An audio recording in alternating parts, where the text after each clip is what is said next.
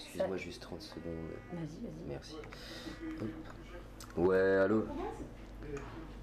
Ouais, là, tu sais, je suis à mon entretien. Ouais. Je te rappelle quand je sors. Vas-y, à toutes. Yes, ça marche. Vas-y, des bisous. C'est pas pour un podcast. Ouais, c'est pour un podcast. Mon, le, le truc que j'ai fait. En quête de liberté. Passage à l'âge adulte et reconstruction de soi à l'épreuve du monde de l'art.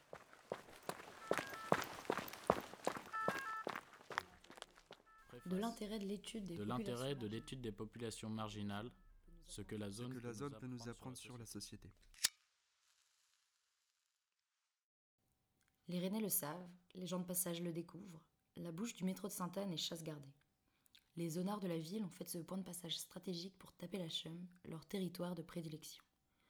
L'endroit est rarement désert, et la journée durant, la meute, composée d'autant d'hommes que de chiens, ne désemplit que progressivement au gré des allées et venues. Mais du coup, ouais, quand tu vas rencontrer du monde, tu... Bah ici à Rennes. Ouais. Bah tu vas à Saint... du monde, tu vas à Sainte-Anne si tu veux voir les gens qui. Bah, la plupart des gens qui viennent à Sainte-Anne, c'est euh, ceux qui dorment, enfin tu sais, les zonards, ils sont là, ils boivent, ils sont à Sainte-Anne, tu sais, on boit des coups et tout. Ouais. Après, si tu vas euh, à la soif, je sais pas moi. Si tu vas... Au métro, on se retrouve le temps d'une bière, en canette et forte de préférence, d'une clope, d'un ouinge. Quand on n'a pas grand-chose de prévu, le temps s'étire. De quelques échanges sur les événements récents de notre quotidien, on en vient facilement à refaire le monde.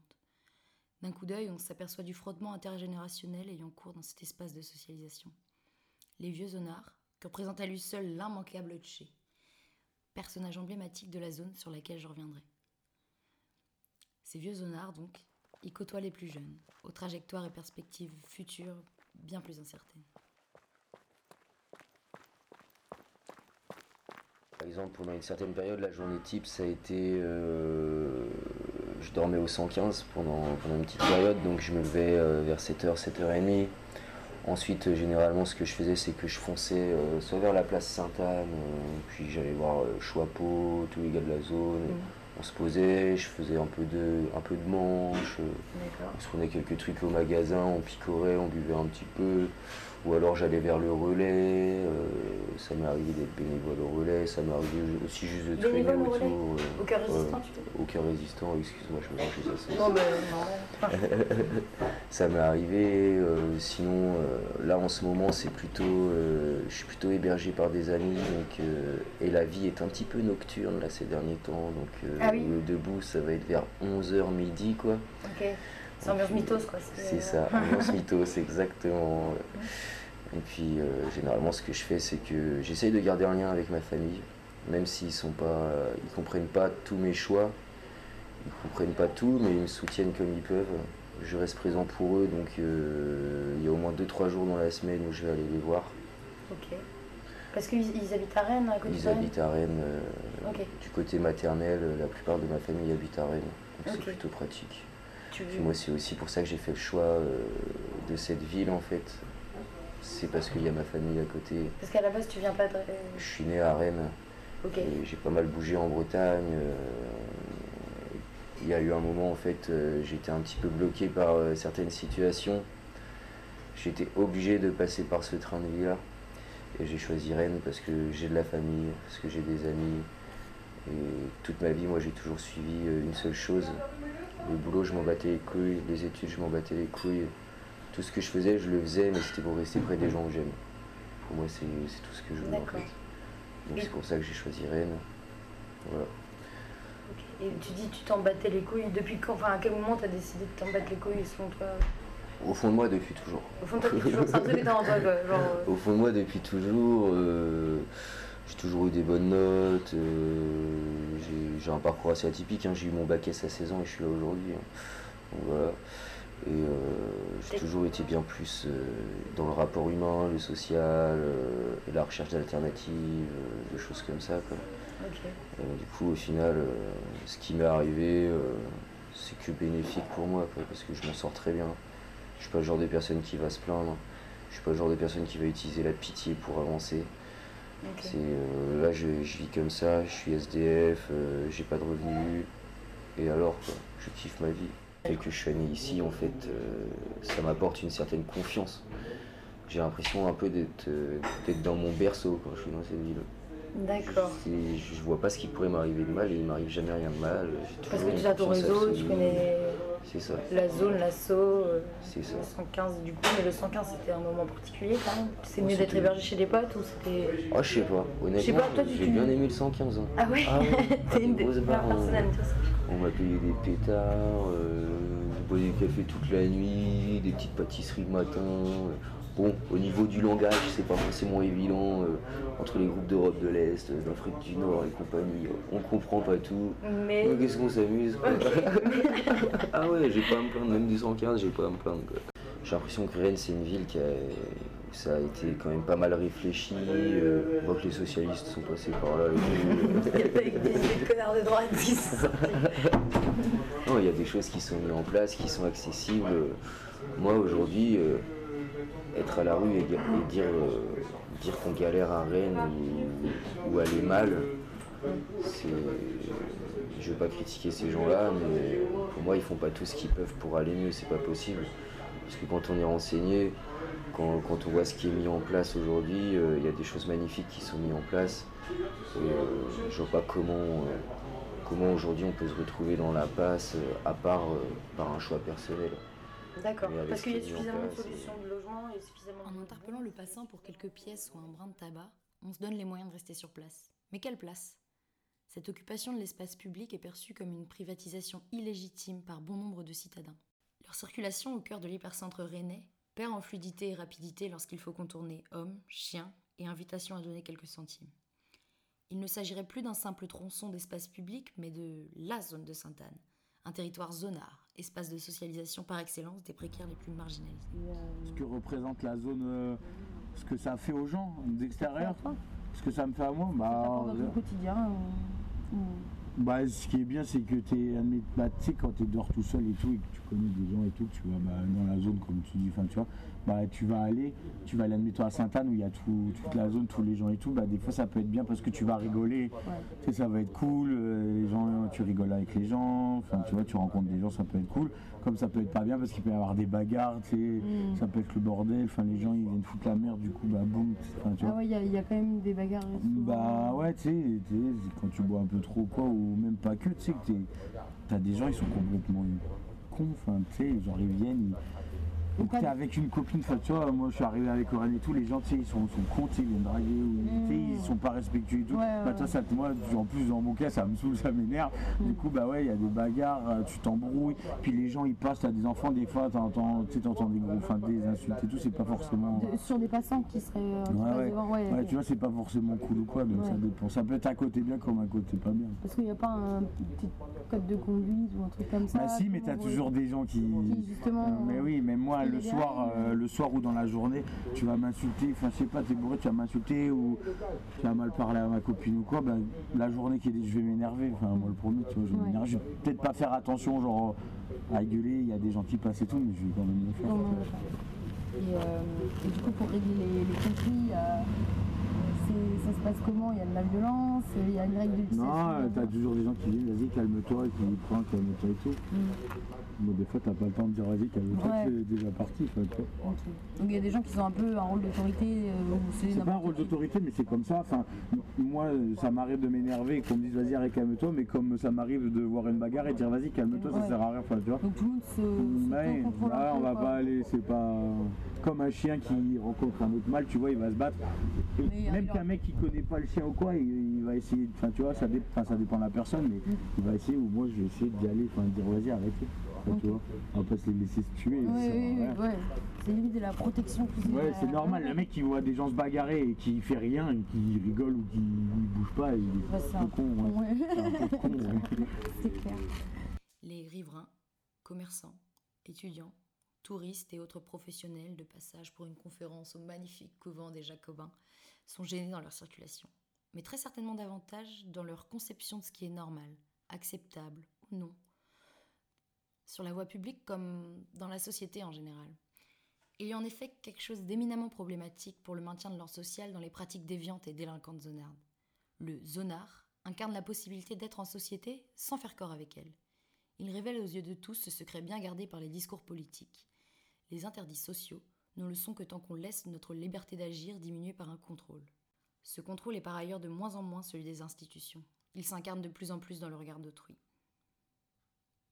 Si ce public jugé déviant, anormal, doit être érigé en objet d'étude, quelle connaissance peut-on espérer en avoir ? Qualifiés de punk à chiens, zonards, clodos, schlags, ils forment avec leurs chiens une forme de grande meute qui apparaît soit sympathique, soit menaçante, selon notre inclination à les considérer. Traduction directe de notre rapport individuel aux normes sociales. Il apparaît impératif pour le chercheur de procéder à une déconstruction de ses propres préjugés, afin de faire l'effort de l'adaptation à un monde à la marge, et ainsi d'adopter une approche compréhensive. Aussi est-il intéressant de questionner, au-delà de ce que les normes disent de la zone, ce que la zone peut nous dire sur les normes sociales. Les impératifs liés aux conditions de l'enquête ont transformé les attentes initialement formulées. En ce sens, je n'ai plus centré directement ma problématique sur l'étude de la zone en tant que telle. J'ai préféré traiter des effets produits par sa fréquentation sur la construction identitaire de jeunes individus en transition, donc de l'âge adolescent à l'âge adulte. J'entendais ici souligner l'intérêt de l'étude de la grande précarité et de la déviance, tant pour la recherche scientifique, souvent liée au travail social par ailleurs, que l'action publique et la société dans son ensemble. Cela ne signifie pas que nous devrions accepter ces manifestations, mais comprendre que la déviance est un élément contingent à la vie sociale, qui impulse des innovations tant dans les pratiques que dans la morale, modernise notre organisation sociale et lui confère une certaine pérennité. Flash info, ce n'est pas de moi, c'est Tristana Pimor. Elle a écrit en deux mille quatorze une thèse qui m'a éminemment intéressée durant ce, cette enquête, dont je vous reparlerai par la suite. J'aurais pu, pour finir cette mise en énigme, citer Émile Durkheim. Il me semble plus authentique et en accord avec ma volonté d'ancrage dans le travail de terrain, de faire figurer ce qu'une anarchiste lyonnaise m'a dit alors que je lui parlais de ce projet. Le, le marginal, marginal est à la société ce que la marge est à la feuille. Ces mots m'ont autant marqué que toutes les lectures et observations que j'ai pu faire. Le jeu de mots m'avait conquise. Le sens tout autant. Il s'alliait parfaitement avec les premiers pas de ma recherche et l'engouement rêveur qui me caractérisait alors.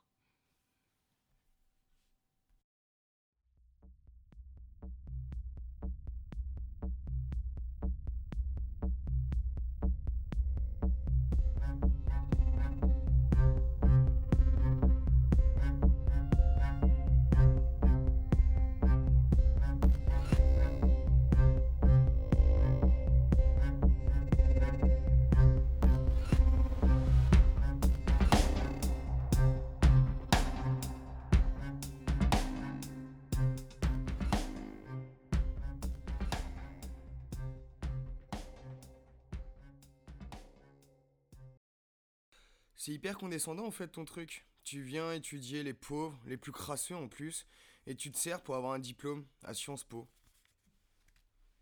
Un militant bien pensant. Non mais ils sont complètement paumés, je te jure, l'autre jour je passais à Sainte-Anne, ils étaient là, errés, tous bourrés, drogués, pitoyables. Beaucoup, beaucoup, beaucoup drainés.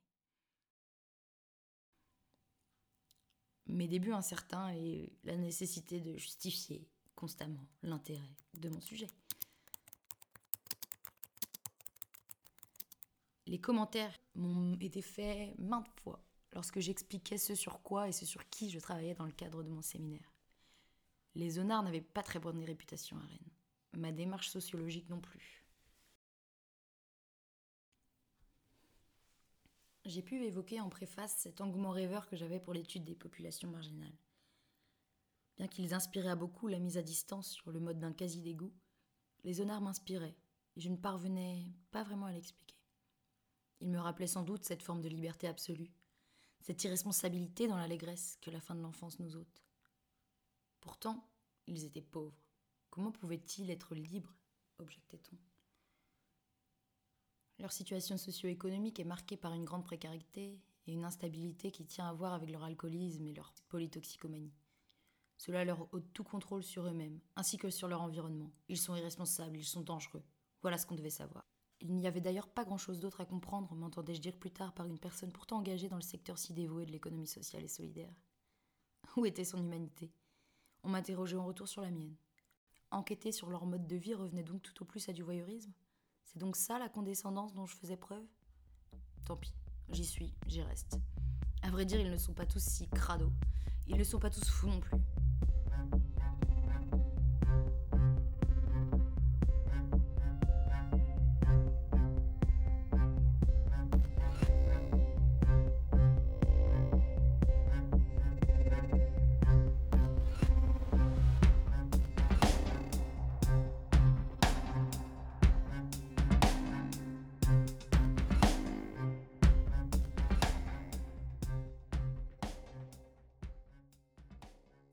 Comment je pourrais dire ça, mais tu le vois très bien hein, quand tu traînes dans la zone et que tu regardes le regard des gens. Mais en mode, mais c'est quoi ces merdes, enfin, ils n'ont pas autre chose à faire à foutre de leur vie que de traîner ici, de me faire chier. Parce que bah au final, pour les, pour les, je sais pas comment dire ça, pour les gens, ce qu'ils n'ont pas compris c'est que tôt ou tard ça va leur arriver. Mon ex il avait un salaire de trois mille balles, il était chauffeur poids lourd, et du jour au lendemain il s'est retrouvé à la rue. Tout ça pourquoi? Parce que son entreprise elle a fermé et l'activité a cessé, son patron ne pouvait plus le payer.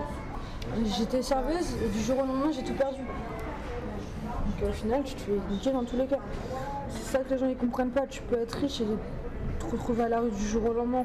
C'est pour ça que les gens, faut qu'ils arrêtent de regarder de haut, de critiquer, de... Ça va arriver tôt ou tard à tout le monde. Donc, euh...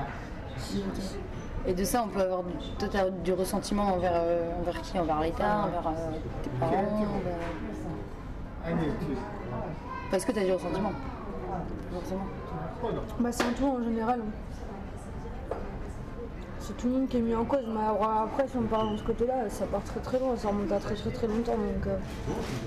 je veux dire, les gens qui nous reprochent de ne pas travailler aujourd'hui, mais s'ils savaient que rien que pour avoir un... des, maintenant, des fois pour avoir un boulot en service, t'es obligé d'avoir des bacs je sais pas plus combien, et puis quand tu sors de tes des études et t'as un diplôme, bac plus dix, bah je sais. Tu te retrouves à la rue. C'est... C'est juste que les gens, ils choisissent même plus par rapport aux, aux études que tu fais, mais c'est limite à l'apparence. Genre l'apparence qu'on croit aujourd'hui, les gens, ils sont focalisés par ça.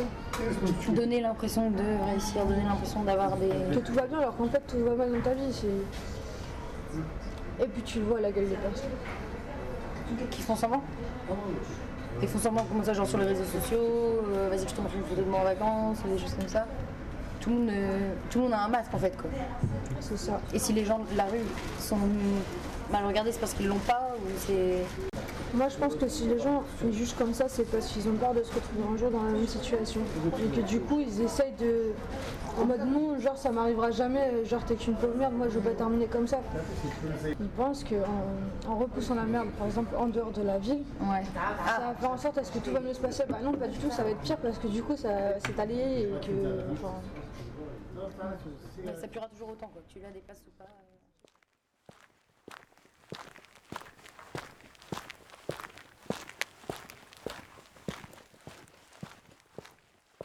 Aussi, décidai-je d'aller chercher les conseils là où ils sont bons à prendre. L'apprenti sociologue se laisse attirer par un titre tapageur. Les ficelles du métier. Je n'ai pas été déçue. Supposer que le comportement que l'on étudie est parfaitement sensé, mais que ce sens nous échappe pour le moment est en général une bonne alternative sociologique à l'hypothèse de la folie. En termes d'analyse, cela signifie que chaque fois que nous découvrons quelque chose qui nous semble si étrange et si incompréhensible que la seule explication que nous puissions nous donner est une version quelconque de « il doit être fou », nous devrions systématiquement suspecter que nous manquons grandement de connaissances sur le comportement que nous étudions. Il vaut mieux supposer que tout cela a un sens et en chercher la signification. Howard S. Becker, deux mille deux. Page cinquante-huit, il faut le préciser, parce que dans les lectures que je vous fais de ce travail de mémoire, il y a à chaque fois la page. Même d'ailleurs, j'ai choisi un style, je ne me rappelle plus comment on disait. Après le nom de l'auteur, la virgule, la date, deux points, P cinquante-huit, très précisément. Bref, pour revenir sur le sujet, la zone avait donc beaucoup à m'apprendre. J'étais toute oui.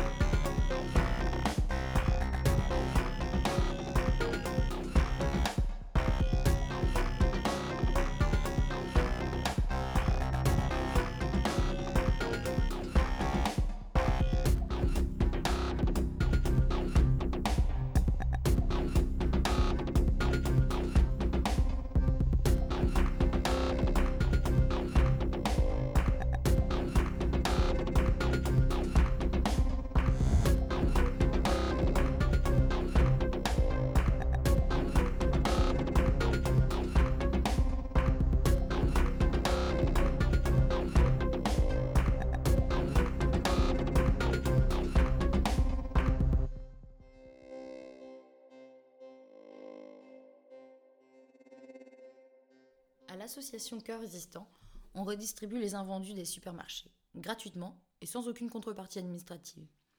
Aussi retrouve-t-on dans la file qui, chaque jour, se forme sur le trottoir du dix-neuf rue Le Gravrand, les précaires les plus marginalisés. Ceux qui ne veulent même plus de papier français côtoient ceux qui en ont voulu au prix d'une exclusion sociale accablante. J'avais choisi cette association pour cette grande liberté qu'elle offrait aux bénéficiaires. Elle m'offrait la certitude d'y rencontrer les zonards que j'imaginais allergiques aux démarches administratives. Je découvris par la suite que mon intuition m'avait effectivement guidée vers une structure pertinente pour cette enquête. Simon et Mathieu sont à l'origine du projet, mm-hmm. donc euh, ils n'ont jamais été du côté euh, bénéficiaire, ouais. mais euh, tous ceux qui sont là au quotidien, en fait, c'est, euh, c'est euh, à quatre-vingts pour cent, ouais, c'est des gens qui au début euh, venaient chercher un sac, dont euh, moi le premier. Quoi. Et ça se ressent un peu qu'ils n'ont jamais été bénéficiaires, il y a une frontière un peu entre... Ouais, ouais, ouais. clairement.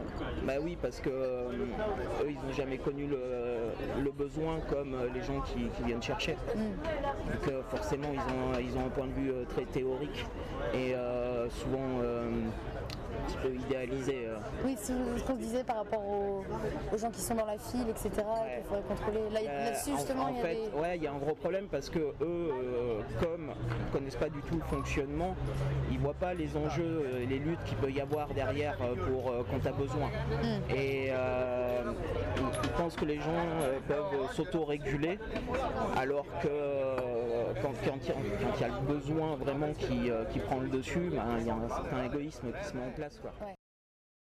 Serge Paugam évoque la situation d'infra-assistance dans laquelle les marginaux se trouvent. Les associations caritatives comme T C A S leur octroient des aides ponctuelles et peu élevées, ou des avantages en nature, qui opèrent sur le mode de ce qu'il appelle le dernier filet de repêchage. Donc c'est difficile de, de demander aux gens de s'autoréguler au niveau des files. S'il n'y a pas un minimum de contrôle et, euh, et d'autorité, voilà. ça ne peut eux, pas ils... fonctionner. Euh... Donc eux, ils seraient du côté de ceux qui veulent euh, pas imposer, alors que vous, Exactement. vous prendrez le... Bah si, à un moment donné, voilà, il faut... Euh... Voilà, concrètement, okay. à un moment, tu es obligé d'avoir un minimum de contrôle et de dire non à certaines personnes. Mmh. Euh, sinon, c'est, c'est impossible. Euh... De leur donner moins, comme... Euh... Ben, c'est, c'est ce que, c'est, non mais moi aussi c'est ce que je fais, c'est-à-dire que sur les nombres que, qui sont annoncés, généralement je mets moins dans les sacs, parce que je sais très bien qu'ils gonflent la plupart des gens. Et euh, pour et que ça aussi. soit viable pour l'assaut, on est obligé pour, euh, pour qu'il y en ait pour tout le monde. J'avais également choisi Cœur Résistant pour son fonctionnement. Les bénéficiaires sont bénévoles, les bénévoles sont bénéficiaires, l'horizontalité des rapports est promue. En ce sens, l'association me paraissait être une voie d'accès royale vers la population précaire, marginale et difficile d'accès par définition ou par réputation, que j'entendais étudier. Elle s'est avérée être autant une voie d'accès qu'un terrain d'observation en soi. Les impératifs liés aux attendus du séminaire m'ont amené à cadrer ma recherche. Quel était vraiment mon objet d'étude ? En quoi y avait-il de l'identité ? En quoi y avait-il de la mobilisation ?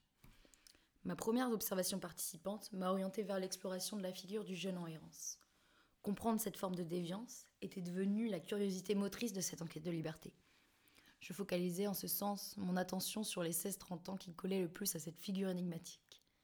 En deux mille quatre, les jeunes en errance étaient décrits par François Chauveau comme arborant avec ostentation et provocation divers attributs de sous-culture marginale, se déplaçant sans but et sans projet en petits groupes informels, à la structuration éphémère, dans des états physiques seconds, dus à l'absorption de produits toxiques divers et variés. Combien de temps du coup tu m'as dit que t'étais à la rue ? Là, ça va faire trois quatre mois. trois quatre mois, ouais. ok. Ok, donc c'est quand même... Euh... Ça fait pas très longtemps. Ça fait pas très longtemps, ok. Mais en trois quatre mois, t'as aimé ce que t'as vu pour l'instant et tu t'es pas senti angoissée, ni en danger ni... Ah non, toujours des nouvelles découvertes. Au contraire, en fait, tous les jours, j'ai l'impression de découvrir quelque chose qui me rassure par rapport à des appréhensions que j'avais, en fait. Sur l'humanité en général. C'est ça, par rapport à des peurs que j'avais sur ce milieu, j'ai tendance à me rendre compte que c'est des attrape-couillons totales, quoi.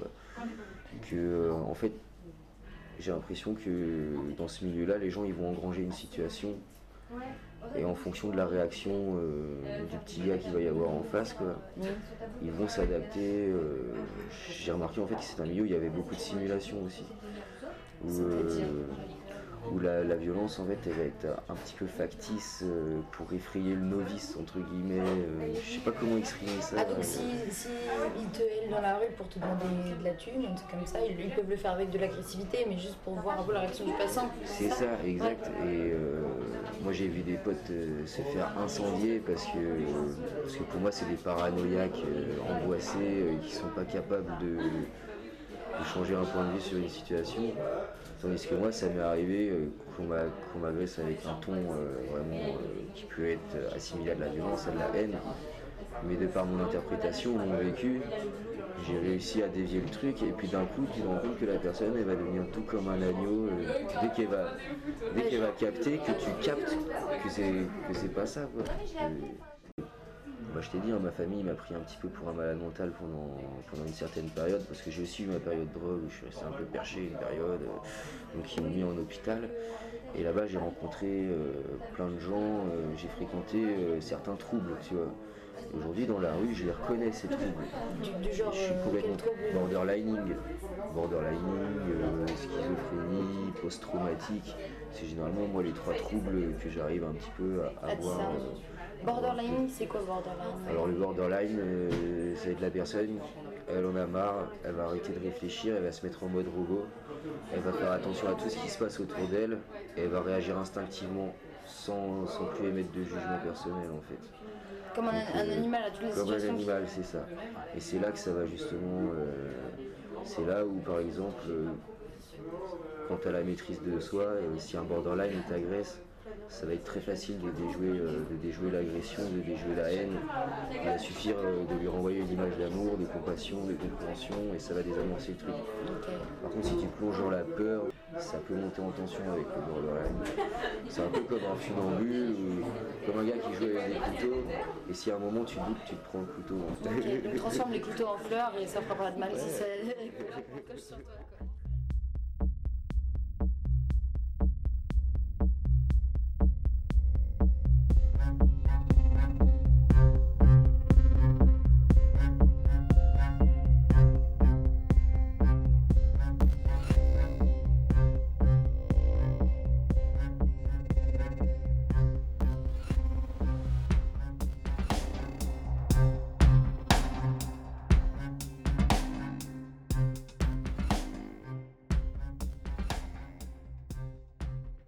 Mes lectures, corrélées à ce que je découvrais sur le terrain, m'ont amené à rejeter partiellement ce prisme. En effet, aborder les personnes enquêtées à travers le paradigme du jeune en errance, c'était utiliser une lentille ethnocentrée qui posait un biais dont j'ai progressivement pris conscience. Cette catégorie était celle des travailleurs sociaux. Elle avait vocation à orienter l'action publique en proposant des outils d'intervention adaptés à un public considéré hors norme. Je découvrais les limites d'une telle approche. Les thèses de Céline Rothé en deux mille seize et Tristana Pimor en deux mille quatorze m'amenèrent notamment à rejeter cette catégorie intrinsèquement liée à la volonté de maintien de l'ordre social. Les catégories politico-administratives nuisent à la démarche sociologique compréhensive autant qu'elles soulignent un problème inhérent au métier de chercheur, son indépendance vis-à-vis des financements qui le font vivre. La question de l'indépendance est d'autant plus problématique lorsqu'il s'agit d'étudier la pauvreté. En mille neuf cent quatre-vingt-dix-neuf déjà, Daniel Terrol publiait dans le journal des anthropologues un article au titre des plus évocateurs, une recherche sous influence. Il y fait état de sa préoccupation quant à l'indépendance de la recherche vis-à-vis du politique. Ce dernier parvient à donner l'illusion de ne pas être responsable de la pérennisation de l'institutionnalisation de la situation sociale des S D F. Au-delà des considérations éthiques, les jeunes auprès de qui j'ai pu effectuer cette étude ne correspondent pas à la description du jeune en errance. Comment pourrait-il ? La prudence et le temps qu'il m'a fallu pour verbaliser ma volonté de faire de leurs expériences de vie un objet d'étude ne soulignent que trop bien la complexité et la diversité des profils rencontrés. Ouais, j'ai carrément mis du temps à dire que je voulais faire une étude sociologique. Ouais, il souligne aussi qu'un sociologue ou apprenti sociologue euh, est forcément un peu timide au départ.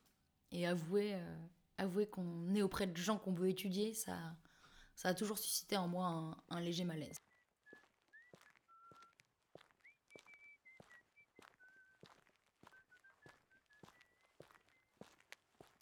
Il fallait donc également passer par des entretiens plus formels. J'en obtins une dizaine, et dû m'arrêter malgré l'envie partagée de continuer. Cependant, j'étais déjà noyée sous les prises de notes de terrain, fiches de lecture et très, très, très nombreuses pages de retranscription. Ouh. Il était temps d'arrêter les recherches et de ne plus interroger leur réflexivité, sinon la mienne. Qu'allais-je faire de toutes ces informations ?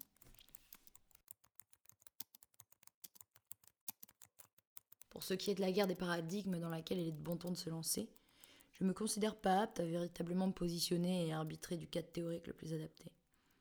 Surtout, tenter un état de l'art sur la question de la pauvreté m'a confrontée à un véritable monstre bibliographique. J'ai d'ailleurs beaucoup perdu de temps à m'égarer dans des lectures qui ne m'ont que faiblement servi, si ce n'est égaré. Quoi qu'il en soit, j'ai choisi mes références. Elles me semblent complémentaires dans la lecture que je propose sur l'entrée dans l'âge adulte des jeunes enquêtés. Vivant, complexe et orienté vers le changement et tout simplement humain, un tel objet d'étude mérite selon moi cette complémentarité. Par ailleurs, le plus scolairement, c'était pour moi l'occasion de les relire ou découvrir, tenter de me les approprier.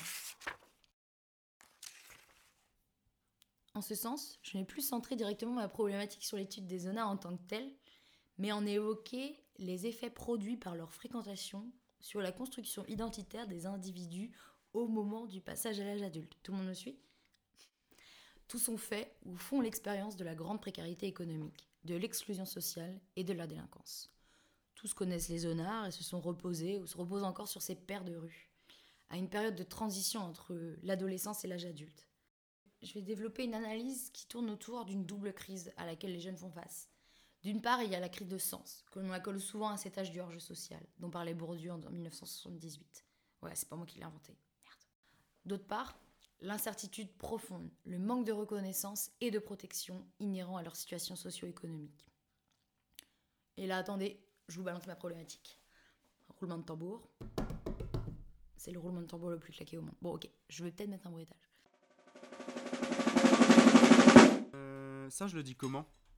Ça, c'est pour toi ? Sur le roulement de tambour, je mets un petit roulement de tambour et puis là, tu balances euh, la problématique. Pourquoi tu fais pas toi ça ? Bah, je l'ai déjà fait, mais j'aimerais bien qu'il y ait en écho. Ou je vais voir pour les trucs sur lesquels j'ai envie de. Je sais pas encore comment je vais la traiter. En écho ?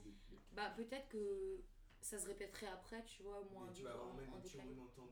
En canon ? Tu présentes quoi en fait ? Nous chercherons ainsi à éclairer l'apparente contradiction, à penser la zone comme un refuge communautaire dont les effets socialisateurs participent d'un processus d'individu- d'individualisation. Bordel ! Vas-y, on recommence.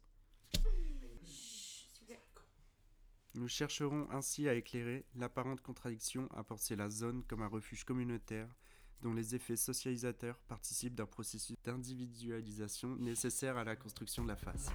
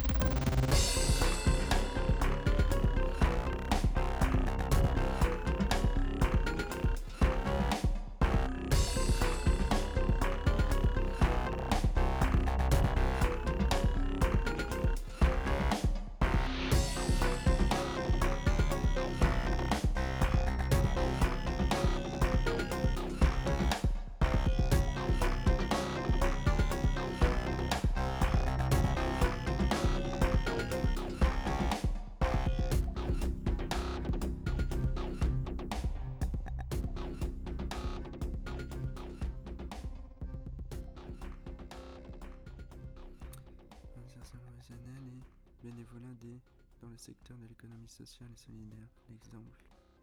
L'exemple de Cœur Résistant. Insertion professionnelle et bénévolat dans le secteur de l'économie sociale et solidaire. L'exemple de Cœur Résistant. L'association Cœur Résistant fonctionne uniquement sur la base du bénévolat. L'idée est de permettre le plus possible une démarche d'insertion sans contrepartie et au bon vouloir des bénéficiaires. J'ai pu intégrer de très nombreuses fois les équipes de bénévoles sur les temps de distribution, de maraude. Force est de constater que les plus jeunes se contentaient d'être bénéficiaires, quand ils n'étaient pas aux abonnés absents. Cela va dans le sens d'une inaptitude au monde du travail. Les jeunes les plus précarisés, expérimentant le sans-abrisme, sont considérés comme inaptes au monde du travail. Comme je t'ai dit, euh, j'ai eu un peu une sorte de complexe de la prison euh, mmh. dans ma tête. Et aujourd'hui, je peux pas me permettre... Euh, je sais pas si je pourrais utiliser le mot dépendance, mais... Euh, j'ai pas envie d'être frustré, alors euh, je vais pas m'emprisonner dans des, dans des consommations comme ça. Déjà avec les gens, j'ai du mal à... J'ai du mal à, à, à avoir un lien... à faire en sorte que ce soit toujours sain, justement, euh, parce que même au point de vue social, j'ai pas envie d'avoir euh, trop cette dépendance, ou j'ai pas envie que ça devienne malsain. Donc euh, ce qui est vis-à-vis des objets, du matériel, euh, par rapport à ça, j'ai complètement fait le point. Euh, je me, je me ferai jamais réenfermer par une attitude euh, au point que ça en devienne néfaste, quoi. Ok. Ok. Et du coup, ça passe par un rejet. Euh, par un ça rejet passe par un rejet. Une... une certaine mise à distance des milieux, le fait euh, de laisser les potes un peu gérer les trucs sans forcément être au courant de tous les bails, euh, de ne pas plonger dedans, quoi, de, de considérer que ça existe et puis de faire en sorte que euh, de ne pas être, euh, de pas être trop plongé là-dedans.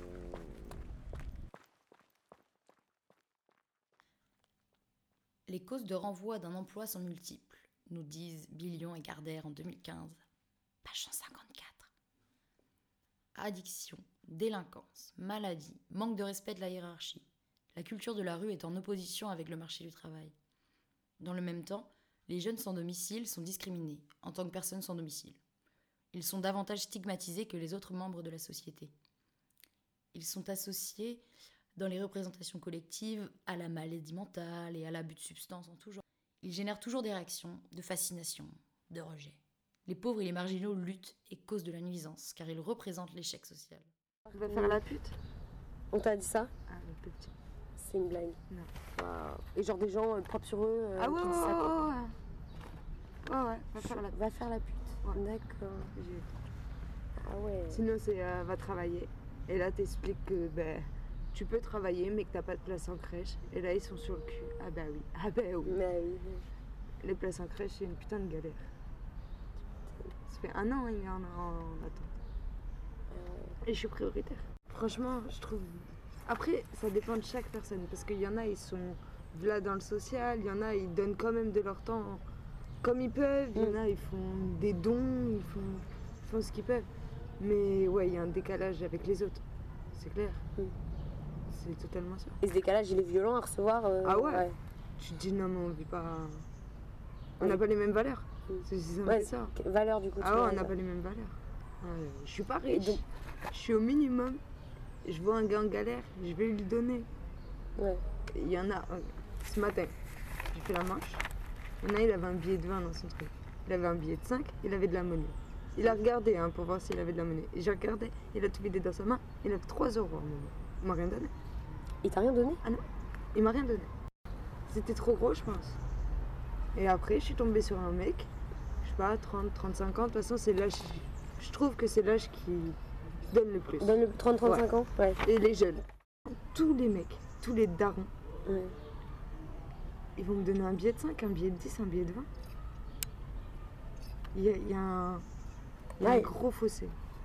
Et les femmes, c'est encore pire à approcher. Tu trouves ? Ah ouais. Non, parce qu'elles sont... Ah ouais, trop de... Non. Trop de méfiance, trop, ouais, de... trop de... Même trop de mimiques, trop de... Euh, par exemple, tu vas demander à une meuf, elle va te dire euh, non merci. Mais pourquoi tu me dis non merci euh, tu vois, déjà, pas vendu des a... cosmétiques là, voilà. Tu vois, c'est... déjà, tu vois, il y a un gros décalage. Mm. Je te demande si t'as un peu de monnaie ou un ticket resto, tu me dis non merci. Ouais, c'est que je t'ai même pas écouté, je t'ai même ah. pas calculé, je trace ma route. Mm. Or, il y en a, tu leur dis bonjour, et ils te regardent même pas, ils tracent. Déjà la politesse. Ouais. Je sais pas, tu préfères quoi ? Tu préfères que je t'agresse ? Mais c'est vrai, des fois. Ouais, ça m'arrive. Ouais. Et comment tu... Est-ce que t'as déjà eu des remarques ou des trucs qui t'ont marqué ? Non, moi j'ai jamais eu de remarques ou de trucs. Bon, un jour, il y, y a un kéké, là. Mais moi ça m'a fait trop rire, quoi. On était avec deux potes en train de faire la manche. Je l'avais déjà croisé dans plusieurs endroits. Euh... dans plusieurs endroits où, où justement il y a des S D F qui se réunissent pour faire des trucs.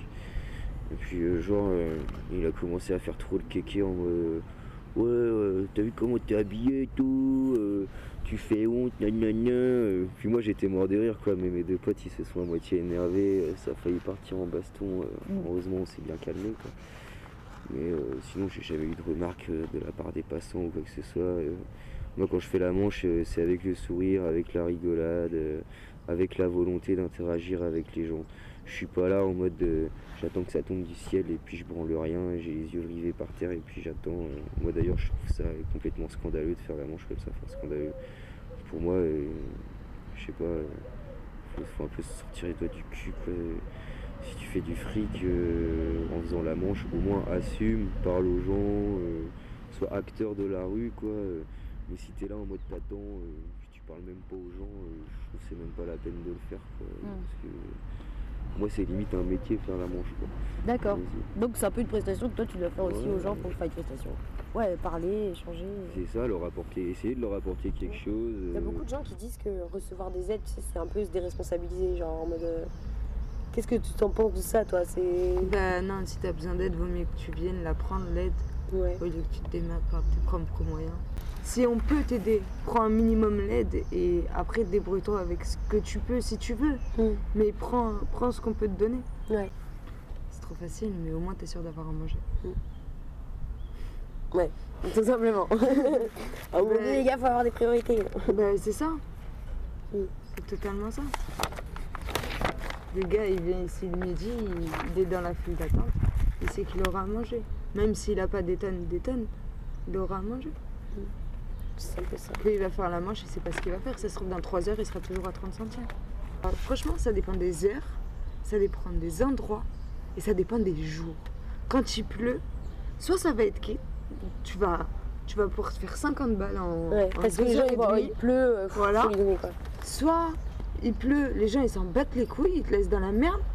Mais par contre, dès qu'il y a du soleil, c'est soit ils sont généreux parce qu'il y a du soleil, ou soit non, et garde parce qu'au final tu les retrouves en terrasse. Tu vois ? Bah ouais.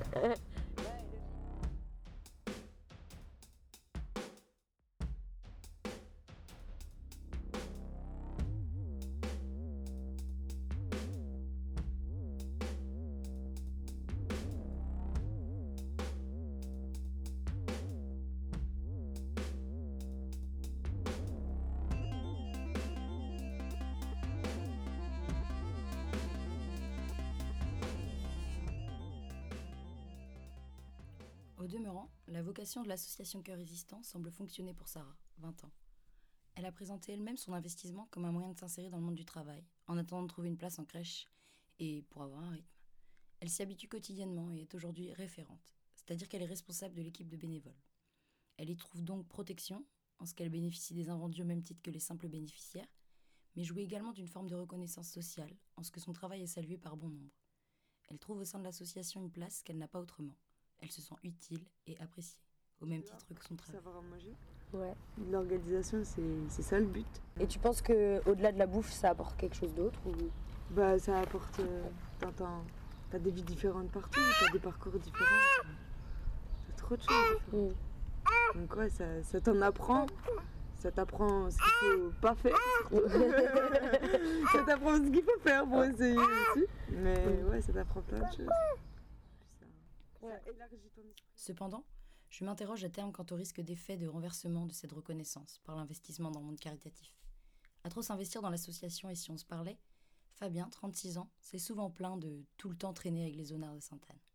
Il s'en lasse et cela lui procure la désagréable sensation d'être toujours ramené à sa condition socio-économique. Il n'est pas le seul à rejeter cet effacement de l'individu derrière sa condition précaire. L'individu pauvre est objectivé par la société qui ne le voit généralement qu'au travers de sa condition première de précaire. Aussi, mes entretiens comme mes observations participantes au sein de l'association vont dans le sens des recommandations de Bilon et Gardère de ne pas cantonner les dispositifs de réinsertion des jeunes au secteur de l'économie sociale et solidaire, qui peut être paradoxalement vécu comme une autre forme de violence, une perpétuation de l'assistanat et de la pauvreté.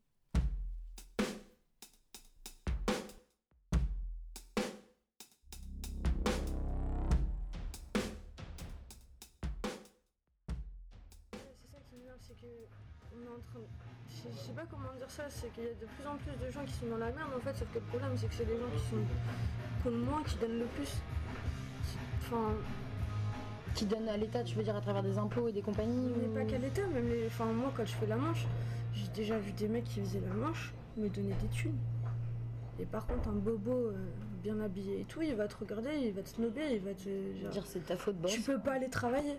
Genre une fois il y a une mamie et ça m'a fait pleurer, elle, elle arrive devant moi, elle fait « Non mais vous avez pas honte ?»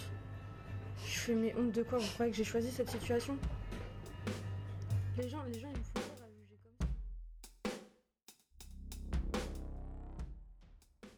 Parmi les nombreux inactifs que j'ai rencontrés, l'insertion dans le marché du travail était envisagée, mais les moyens pour y parvenir étaient parfois très faiblement mobilisés. On a pu évoquer certaines raisons liées à l'apprentissage raté dont parlait Serge Paugam en deux mille dix-huit.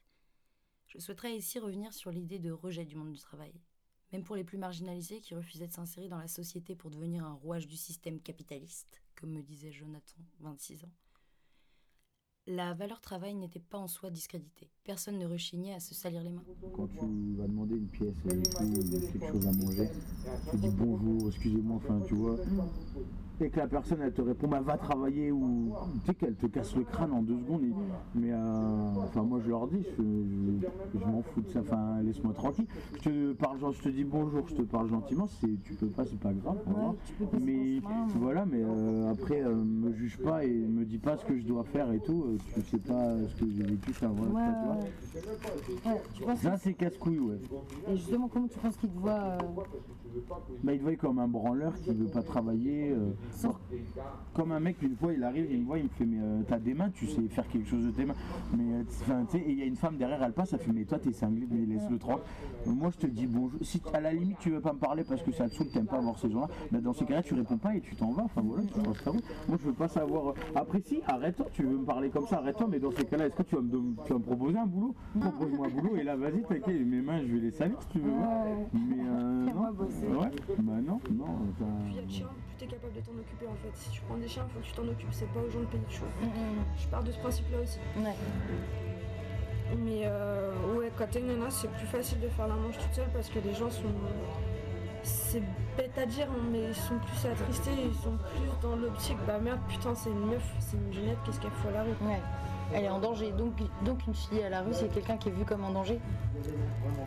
En partie. En partie En partie, parce que euh, je me suis vu proposer des choses quand je faisais la manche, je peux te dire que, à Montpellier, une maman, avec ses enfants, elle arrive, elle me fait euh, vous êtes à la rue, vous faites la manche, je fais oui, et je fais euh, je peux vous proposer un truc, je fais allez-y toujours, on verra bien.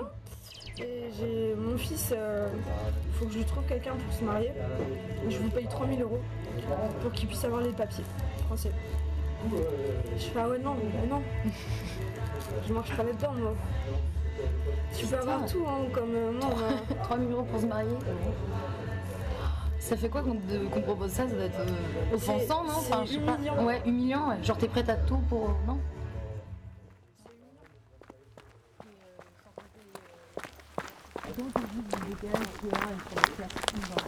Bah, je sais pas. Euh, eux, ils ont, ils ont tout. Hein, quelqu'un qui a toujours travaillé, ils se frustrent, tu sais, de se dire qu'il y a des gens, bah, ils font la manche, on leur donne des sous alors qu'ils travaillent pas. Enfin, tu vois ce que je veux dire? C'est comme euh, une fois une vieille, elle me fait, moi j'ai travaillé pendant cinquante ans, alors t'as qu'à faire pareil. Enfin, tu vois, et les gens ils sont frustrés, ils se disent, moi j'ai travaillé pendant cinquante ans, maintenant je touche une misère et tout. Enfin, tu vois, et de voir des gens euh, demander de l'argent à d'autres gens qui travaillent ou quoi, tu sais, ça les énerve. Ouais.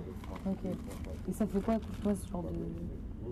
Mais moi, tu vois, j'ai, le truc c'est que j'ai travaillé, ouais. Mais euh, t'as des gens, ils veulent pas travailler parce qu'ils se disent, bah voilà, regarde, elle, elle a travaillé pendant tant de temps, au final, maintenant elle galère. Moi j'ai travaillé là, maintenant je touche le chômage, je galère moins qu'elle alors que j'ai moins travaillé qu'elle.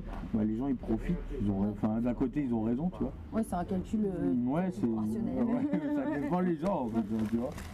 Après, c'est sûr qu'il faut, bon, tu peux pas faire la manche tout, c'est pas une vie de faire la manche, tu vois. Je peux pas, moi je ferai pas la manche tout pendant cinquante ans, pendant quarante ans. Pour hein. Bosser, avoir un appart, c'est faire la fête, t'es jeune, tu fais la fête, au moins tu, tu te dis pas, tu vois, genre ce week-end on a fait la fête, tu vois, tu te dis pas ben putain, faut que j'aille faire la manche parce que je vais aller faire la fête avec mes potes, mais j'ai que dalle.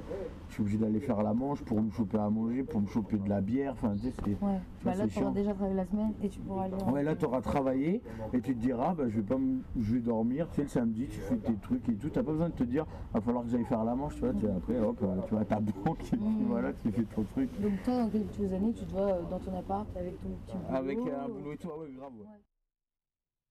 C'est davantage la condition du travailleur qui suscite le rejet. Il n'y a pas seulement eu mention de la rhétorique marxiste autour de la classe ouvrière. Les travailleurs sont considérés comme des victimes de leurs asservissements, condamnés au repli sur soi et à la reproduction des modèles de domination. Et du coup, euh, ta famille, ils sont d'un niveau soci... enfin, d'un milieu social assez aisé pour, pour faire ça, j'imagine. Ça va des bons, hein. Euh, là, mes grands-parents, euh, je parlais surtout de mes grands-parents, disons ça. Euh... Vont faire partie plutôt de la classe moyenne retraitée. Après, vu qu'ils ont évolué dans les années cinquante, on va pas se cacher qu'ils sont quand même plutôt aisés. Mmh. Euh, non, ma famille n'est pas trop dans la merde financière, un peu plus mes parents que je vois plus trop en ce moment, euh, avec qui je garde contact.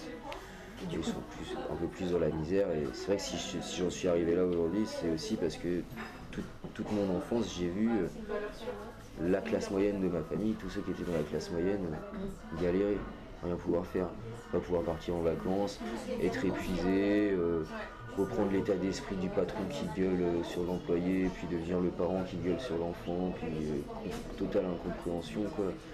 J'arrivais pas à avoir le bonheur dans leur quotidien, ça m'a choqué, j'ai eu besoin d'essayer ça. Ouais. Je me suis dit, si c'est pour péter un câble à quarante ou à cinquante ans, euh, autant, autant, pas, ouais, parce autant en fait, tu t'es enfermé dans ton, dans ton travail qui ne te permet pas de profiter et puis tu veux continuer à travailler pour profiter, mais en fait non, tu peux pas quoi. Si c'est pour me dire, bordel, pourquoi est-ce que j'ai vécu, euh, j'ai l'impression que j'ai fait la même chose tous les jours pendant trente ans, c'est vrai quoi.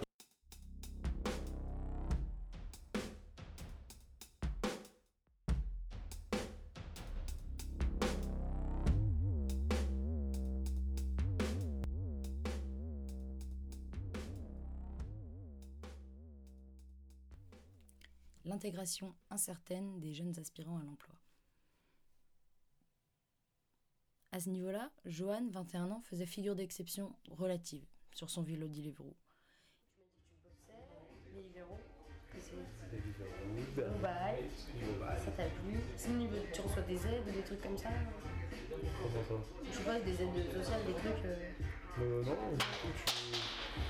Juste, tu fais juste ton truc là, puis tu gagnes juste de tes courses. Ouais. Après, tu as des réductions sur tout ce qui est fast-food, restaurants. Ah ouais ça. Sérieux ça, c'est mortel. C'est trop lourd. Des fois, quand tu arrives dans le resto, comme ils ont l'habitude de le voir, bah, tu vas prendre du livre, bah, ils vont te faire un coca parce que ça met trop de temps, un petit peu la coke. Il ne faisait aucune critique relative au statut de coursier auto-entrepreneur, qui n'assure qu'une protection très relative en termes de droits sociaux et en termes de stabilité. Il se plaignait cependant de ne pas avoir assez de commandes. Sur le temps de l'enquête, j'assistais à une illustration parfaite de ce que cette forme d'intégration professionnelle a de laborieux et d'incertain. En effet, il y eut un accident de vélo grave, corrélé à son expulsion d'une colocation qu'il partageait avec un dealer. En conséquence, il s'est retrouvé hébergé par Sarah avec sa nouvelle copine. Sans domicile fixe également. Il avait honte de les voir faire la manche et de ne pouvoir subvenir à leurs besoins, chose qu'il arrivait généralement bien à faire, quitte à passer par quelques petits trafics de cannabis. De la même manière, Sarah souhaiterait pouvoir travailler mais ne trouve pas de place en crèche et doit aussi élever seule ses deux enfants, avec un R S A apparemment plus qu'insuffisant pour subvenir à ses besoins. Il y a un truc que je trouve qui n'est pas normal. T'as moins de vingt-cinq ans, t'as pas le droit au R S A. La seule aide financière que t'as le droit, c'est un prêt de la mission locale de soixante-quinze euros par mois. Tu fais quoi avec soixante-quinze euros par mois dans la rue ? Mmh. Non. Au bout d'un moment, il faut remettre les choses à leur place aussi. Enfin, sachant que le F A J, tu peux l'avoir en ayant moins de vingt-cinq ans et vivre chez tes parents. Tous ceux qui ont moins de vingt-cinq ans et qui s'inscrivent à la mission locale ont le droit au F A J. Et c'est le, la seule, et c'est la seule aide que les gars qui ont moins de vingt-cinq ans qui sont dehors, ils ont la seule. Le fonds d'aide aux jeunes, réservé aux seize vingt-cinq, ne présente qu'une solution ponctuelle et résiduelle, largement insuffisante. Le R S A en France n'est pas ouvert aux moins de vingt-cinq ans. Lorsque j'ai rencontré Iblis, il fêtait justement ses vingt-cinq ans, ou presque. Je fête pas mes vingt-cinq ans, je fête mon R S A. La décision de ne pas ouvrir le R S A remonte à mille neuf cent quatre-vingt-dix-huit. On l'appelait le R M I à l'époque. L'idée était de responsabiliser les jeunes quant à leur insertion sociale. On craignait le risque d'enfermement dans l'assistance. Céline Rottet parle d'une véritable crise du programme institutionnel qui explique un traitement de la jeunesse en errance par l'urgence sociale. En ce que beaucoup des jeunes que j'ai pu rencontrer souffrent d'un apprentissage raté qui voit se cumuler les phénomènes de rupture ou d'incomplétude des liens sociaux en termes de reconnaissance comme de protection, ils font face à des difficultés d'insertion. Les plus en difficulté peuvent à peine prétendre aux droits inhérents à leur citoyenneté, entendus comme juridiques et sociales. Pour beaucoup, engager de telles mesures impliquait tant de démarches administratives et d'efforts psychiques que cela demeurait un sujet presque tabou. C'est pas pour faire une généralité et des a priori sur les gens de la zone, mais clairement, depuis que je suis à la rue, je vois plus de gens se défoncer la gueule que de se dire « bah tiens, je vais m'en sortir hmm. ». Et il n'y a jamais de discussion autour de ça, d'ailleurs euh... C'est le sujet qui fasse. Ah ouais. ouais si tu vas demander, euh, tout ce qui va être un peu réinsertion et tout, faut pas en parler, quoi. Ouais. On sait tous à quel point c'est galère, à quel point on s'en ouais, on... on a tous marre au bout d'un moment de vie d'être un vieux déchet et... pour avancer, que, que les gens nous regardent comme des merdes, parce que clairement c'est ça, les gens nous regardent comme des merdes, on nous dévisage, on, enfin, tu peux pas être toi, en fait, t'es dévalorisé quand t'as... Rejeter le monde du travail relève rarement d'un choix purement politique, bien que souvent argumenté comme tel. Inès, que j'ai pu rencontrer, en est une illustration, en ce qu'on peut parler d'une inadaptation psychique. Elle m'explique comment sa première expérience l'a traumatisée et dégoûtée du monde du travail, notamment à travers la relation patron-employé. Avec tout ce qui m'est arrivé là ces derniers temps, et euh, sans parler du fait de ce qui s'est passé avec mon géniteur, ça m'a, ouais, ça m'a donné envie de me battre en fait. Genre, euh, j'ai pas envie de rester comme une merde, j'ai pas envie que plus tard, si j'ai un jour j'ai des enfants, qui se disent putain, elle a baissé les bras super vite en fait, c'est pas, c'est pas une bonne maman, c'est pas une bonne personne. Mais... J'ai envie qu'on soit fiers de moi, genre même au niveau de mes parents, je sais que je me suis mis à l'arrêt toute seule, enfin, pour le bien de mes parents et pour mon bien. Bah, comment ça du coup bah, En fait, si tu veux, j'ai, j'avais commencé un C A P en C A P serveuse et ça s'est très très très mal passé. Je me suis fait lyncher par mon patron, mais littéralement devant les, devant les clients, je me suis fait insulter, je me suis fait rabaisser, je, on me faisait... Pour un C A P serveuse, je, je passais tout le temps le balai, j'allais tout le temps nettoyer les chiottes, je faisais tout le temps la plonge. Et le bar, en fait, je faisais rien qui, qui te mettait en contact avec, avec le service. Et du coup, euh, bah, j'ai pété un câble. En fait, au bout d'un moment, j'ai eu un accident et je me suis servi de l'accident pour arrêter. Sauf que... Pour poser des congés maladie, un truc comme ça, non Bah en fait, ça a duré un mois. Genre j'avais des congés pendant un mois parce que j'avais Nathalie qui me prenait toute la jambe. Mais okay. Du coup, j'étais vraiment mes fracasses. Et euh, à un moment, j'ai commencé à entendre les manifs pour la loi de travail. J'ai commencé à aller en manif avec mon Nathalie et tout. Et euh, j'ai mon patron qui m'a vu. Genre, et, et du coup, il a stoppé le truc. Genre en mode, vas-y, en fait, c'est bon, t'as du mal, donc tu peux revenir. Mmh. Je fais non, je reviendrai pas. Je reviendrai pas, je veux plus, je suis traumatisée. C'est pour ça que j'ai peur de prendre le travail. Je suis traumatisée par le taf en fait. Parce que ce mec-là, il t'a, t'a détruite ma... quoi. C'était enfin, en il a partie ma vraie première expérience de travail, d'employé, et ça m'a complètement démolie. Genre, il m'a fait, quand on a signé le contrat de rupture, il m'a fait de toute façon, tu termineras dans la rue avec tes chiens S D F en train de faire le manche devant le resto. Putain. Mais bah, d'un côté, mec, t'avais pas tort en fait.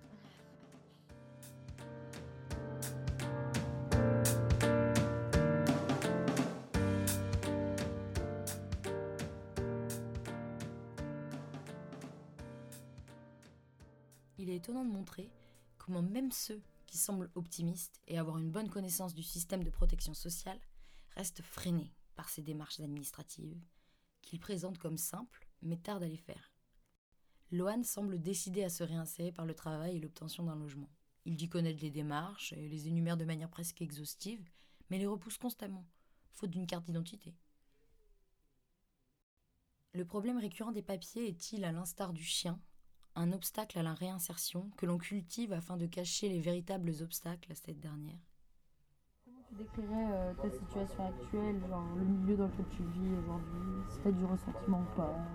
Comment ça? Que je ressens aujourd'hui? Ouais, ce que tu ressens aujourd'hui, vis bah, ta situation. Pas... C'est le bordel. C'est le bordel. Ouais. c'est... ouais, c'est le bordel, mais euh... mais non, mais là ça va, bah, ça va le faire. Si je suis en formation le le quinze avril. Faut juste que je fasse, euh, faut que j'aille refaire, mes, enfin, refaire ma carte d'identité, tu sais, et tout. Mais euh, après, ça va vite. Tu fais trois quatre mois de formation, tu bosses. Après, l'appartement avec les aides ici, ça va vite. Donc, du coup, tu as un appart. Et tu payes, c'est le social, donc tu as, as vachement d'aide avec les appels et tout, donc tu payes oui, pas comme un... Ouais, voilà, donc tu payes pas forcément beaucoup, même si tu bosses plus, j'ai quand même euh, une pension... Ouais. ouais, et dans tous les cas, même si tu bosses plus et que tu as juste quatre-vingts euros de trucs à payer, tu peux te démerder, et ouais. tous les mois tu as le droit à des aides, avec... Enfin, tu pourras te démerder, tu vois. Mais euh, là, euh, maintenant, là, c'est le bordel, ouais, ouais. Ça, ça craint okay. un peu. Mais, euh, mais toi, tu n'aurais pas... De... T'as pas de haine envers, euh, envers quelques, quelques, genre les institutions ou des trucs comme ça, t'en es plutôt reconnaissant du coup vis-à-vis des aides et tout ça. T'as pas de... Tu vois, genre c'est la faute ouais. de la politique, c'est la faute des parents, c'est la non, faute mais euh, de... Ça des pas pour, bah, les aides, euh, je sais pas comment t'expliquer. Mmh. Je sais pas comment t'expliquer. Euh, c'est bien d'avoir des aides quand t'es dehors, enfin tu vois c'est cool, mais après euh, si j'en veux, bah, genre par rapport au logement, bah, si j'en veux forcément, tu vois. Genre euh, comme à Rennes, tu vois, dans les grandes villes, t'as là les apparts qui se louent. Enfin, on va pas t'en donner. T'as toujours de gens, t'as toujours de plus en plus de gens dehors, alors que t'as plus en plus d'appartements qui se font. Enfin, tu vois. Parce que les propriétaires euh, veulent bah, pas les louer. Bah que... non, bah oui, mais de toute façon, il faut de l'argent dans mmh. tous les cas. Parce que c'est d'avoir de l'argent. Ouais, voilà, t'as plus, enfin, ça comme les logements ou d'autres trucs, tu vois, ça j'ai la haine. Mais sinon, vis-à-vis -vis des aides en, ici, en là à Rennes, tu vois. Ouais. Non, c'est cool. Ça compense justement. Ouais, moi, j'étais, je te dis, c'était à Toulouse, j'avais rien. Tu...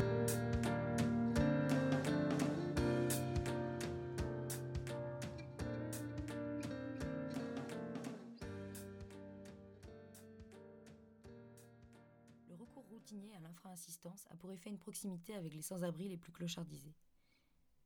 Céline Rottet parle d'un effet miroir qui effraie.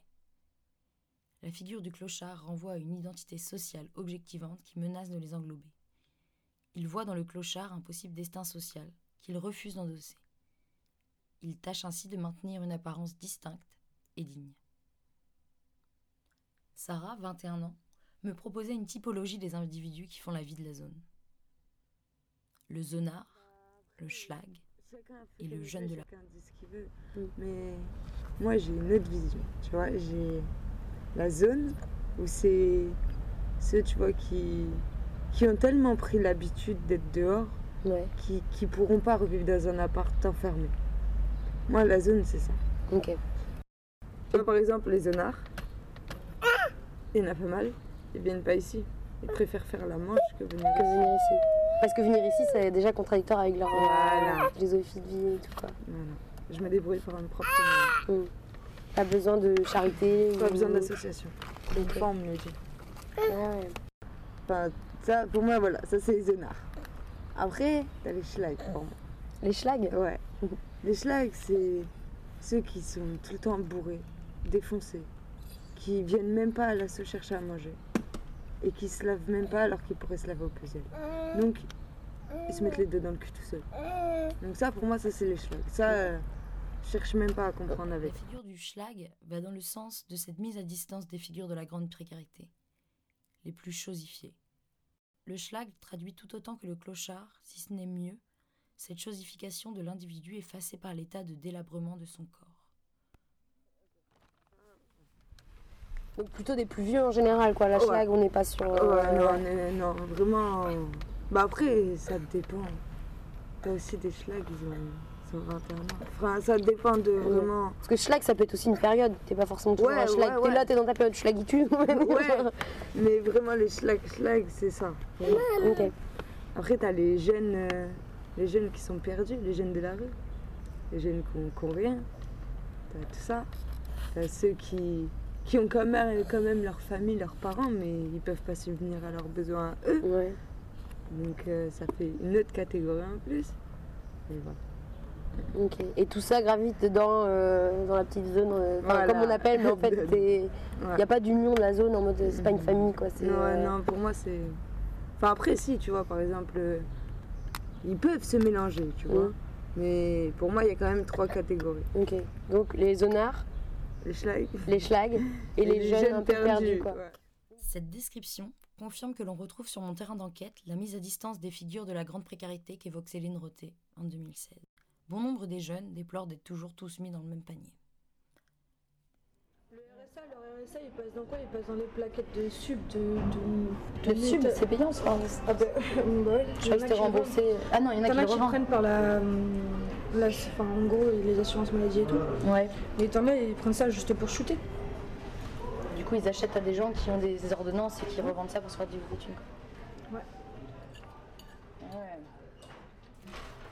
Je vais dire, fermez vos gueules. J'avoue, je suis un peu pour addict. Oh, putain. C'est bon? C'est good? Tu peux fermer ta gueule, Martin, je commence. Putain.